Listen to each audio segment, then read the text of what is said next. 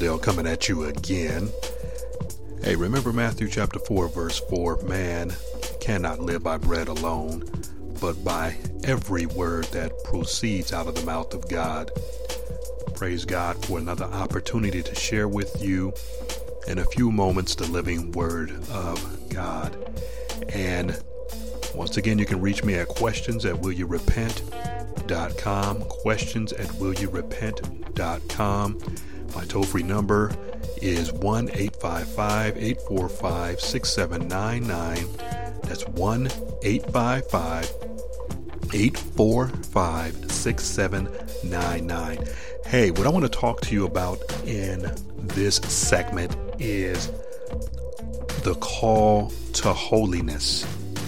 The call to holiness. When we talk about holiness, what are we talking about exactly? What is holiness? Holiness, to be holy, is to be set apart. And it is one of the many attributes of our Lord. As a matter of fact, it says in Leviticus the 19th chapter in the second verse, God, through Moses, is commanding the people to be holy as I am holy. In other words, simply put, they're supposed to emulate the God that they are worshiping. They're to emulate and copy the God that delivered them out of uh, Egyptian bondage.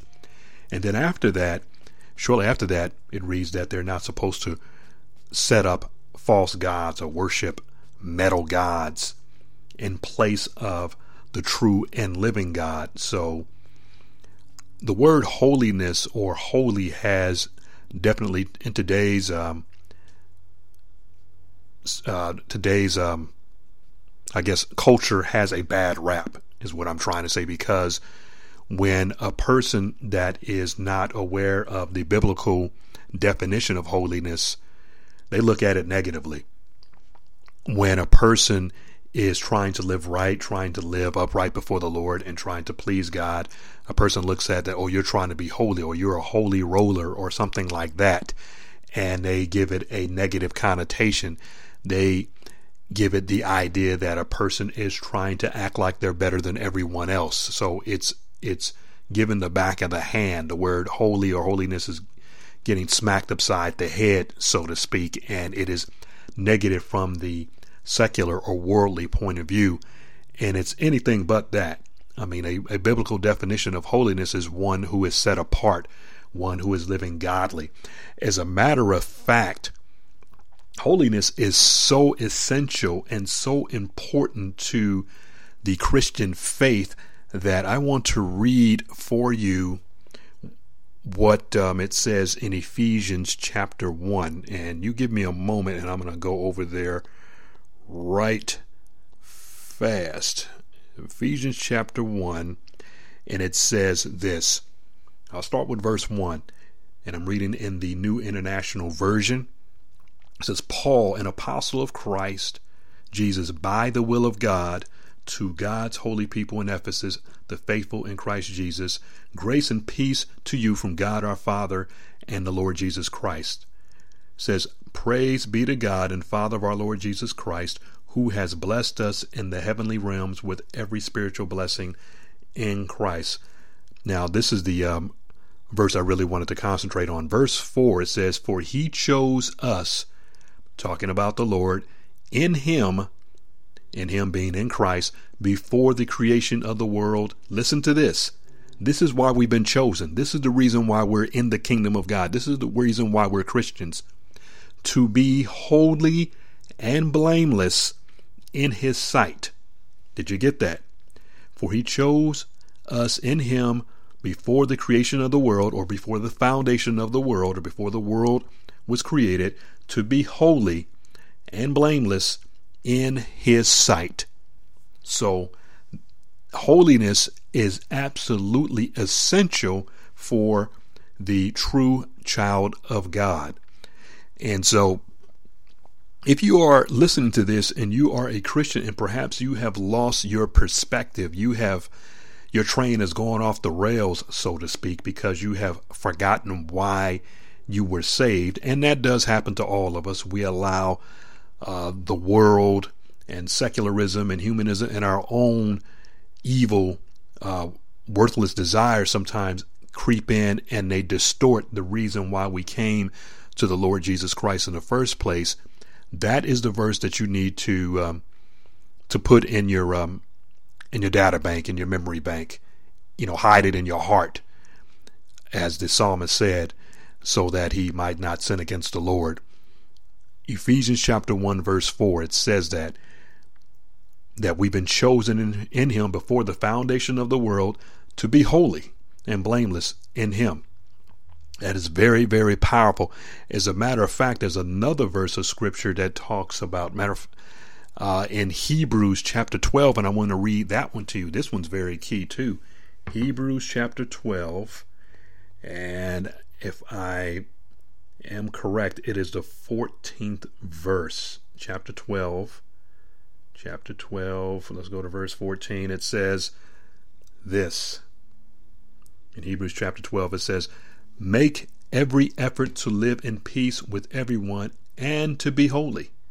Without holiness, listen to this, no one will see the Lord. Now, it's important that I qualify that because obviously, when it's talking about no one will see the Lord, we know that in judgment everybody will see the Lord, but not everybody's going to see the Lord favorably. Not everybody's going to see the Lord as their Savior, as their deliverer. Most of the world, sadly to say, will see the Lord as their judge and as their ultimate executioner because of their refusal to be holy and because they have rejected the Lord Jesus Christ, the only way to soul salvation. So, Peter, as a matter of fact, in his first epistle in the 16th verse, he quotes from Leviticus chapter 19, verse 2. Once again, remembering that it's important that we understand that Scripture interprets Scripture, and Peter borrowed uh, the Word of God from Moses some 1400 years in the past. And he's and he said, For it is written, Be holy, for I am holy. And once again, that is what we have been brought into the kingdom to be holy people. In other words, holy people do what God has commanded them to do. We live a life of holiness. We live a life that is separate from the world in the sense that we don't do what they do. We do what God has commanded us to do. I mean, what we did prior to our salvation is what the world is doing currently now, and that's why the world is cascading quickly into eternal destruction. And so, since we've been saved from that, we are no longer to live unholy, but we are to live holy lives. Let me go to a passage of scripture in Romans chapter 6. And this is, and if you've never read the book of Romans, that is something you need to put on your list to read sooner than later. And let me, uh, matter of fact, before I do that, I'm going to go to the end of chapter 5 of Romans, and it says this. Verse 21 So that just as sin reigned in death, so also grace might reign through righteousness to bring eternal life through Jesus Christ our Lord. And then chapter 6, verse 1 says this it says, What shall we say then? Shall we go on sinning that grace may increase? By no means. We are those who have died to sin. How can we live in it any longer? Or don't you know that all of us who were baptized into Christ Jesus were baptized into his death? And we were buried, therefore buried with him through baptism into death, in order that just as Christ was raised from the dead through the glory of the Father, we too may live a, listen to this, new life. All right? A new life. Verse 5 For if we have been united with him in a death like this, we will certainly also be united with him in a resurrection like his. For we know that our old self Listen to this our old self was crucified with him so that the body ruled by sin might be done away with, that we should no longer be slaves to sin. Because anyone who has died has been set free from sin. Now, if we died with Christ, I'm in verse 8, chapter 6 of Romans. Now, if we died with Christ, we believe that we also live with him. And I'll stop there. So, the Apostle Paul, who is the um, author of the book of Romans, makes it very clear that now that we have been um, saved and that we are now living lives that are supposed to be holy, we can't do what we did before. As a matter of fact, the Spirit of God is dwelling inside of us, so we cannot continue to live a life of unrighteousness. I mean, everything is new. Remember what the Word of God says if any man be in Christ, he is a new creation. Old things are passed away. Behold, all things are new, and all things are of God. So we have to believe that. And if we believe the Word of God is absolutely true and it says what it means and it means what it says, then we have to live a transformed life. And here's the wonderful part about it we don't have to do it alone. We have the resident teacher, we have the resident power, the Holy Spirit working in us to cause us to live a life of holiness, a life that pleases God. Now, understand this. That does not mean it's a life that is sinless or a life that is uh, perfect. We're still incapable of doing that because we're still in this flesh and blood body which has not been redeemed yet. Our body has not received its glorification or its salvation yet. That is yet future, but that is a a um, absolute future promise that will be fulfilled one day. So, but we do have the power and the ability to live a righteous life. I mean, remember what Philippians chapter 2 verses 12 and 13 says says um, Work out your salvation with fear and trembling, for it is God who is in you both to will and to do of his good pleasure. So there is a um, a synergism going on there. We're working in harmony with the Spirit of God to do the things that God has put us on this earth to do. And in going back to the first uh, passage that I read, Ephesians chapter one, verse four says says we've been chosen in Him before the creation of the world to be holy and blameless. So if you believe that you got saved just so that you can say, I'm saved, and you got it for the sake of fire insurance, and when I started podcasting in the beginning, I did a um, a small little uh, podcast on the fire insurance Christian. You may want to look that up so you can so you can uh, listen to it. Then you have missed a point. We don't get saved so that we can just sit on our hands and say, I'm saved, I'm going to heaven, and then live a life of uh, hell and live a life of sinfulness. That is um, uh, most likely a strong indication that the person does not know the Lord and they need to examine themselves according to 2 Corinthians chapter 13 verse 5 to see if they're really in the faith.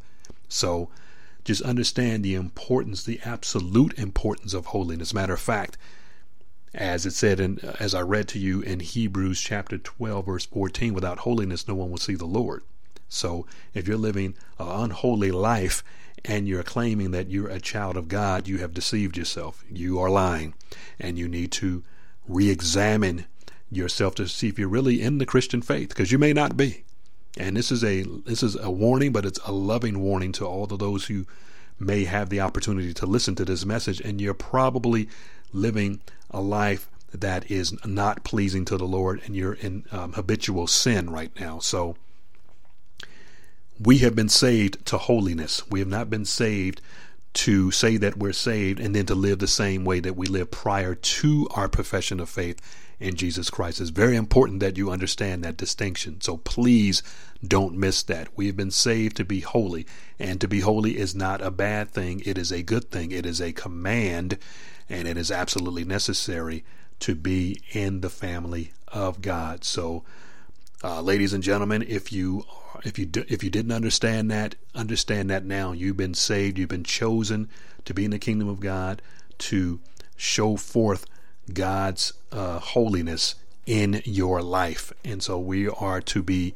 shining bright lights in a dark, in a sinful, and in a hopeless world. And so let's let's do that, and let's do that with joy, and let's do that unapologetically. Let's do that without um, feeling bad about it, but feeling good about it. And so, and what that should also uh, compel us to do is to check ourselves to make sure we're living a life that is above reproach, that is above disgrace, so that we can share with those whom we make contact with the love of God that's in Jesus Christ, knowing that if we're living holy, that holy life will show forth in our um, presentation of the gospel and in our daily living. All right. So hopefully this message has been a blessing and an encouragement and an enlightenment to many of you, and perhaps just a, um, a reminder to all the rest. So God bless you for listening. This is Brother Dale. I'm signing off, and I'll check I'll check with you soon on another episode.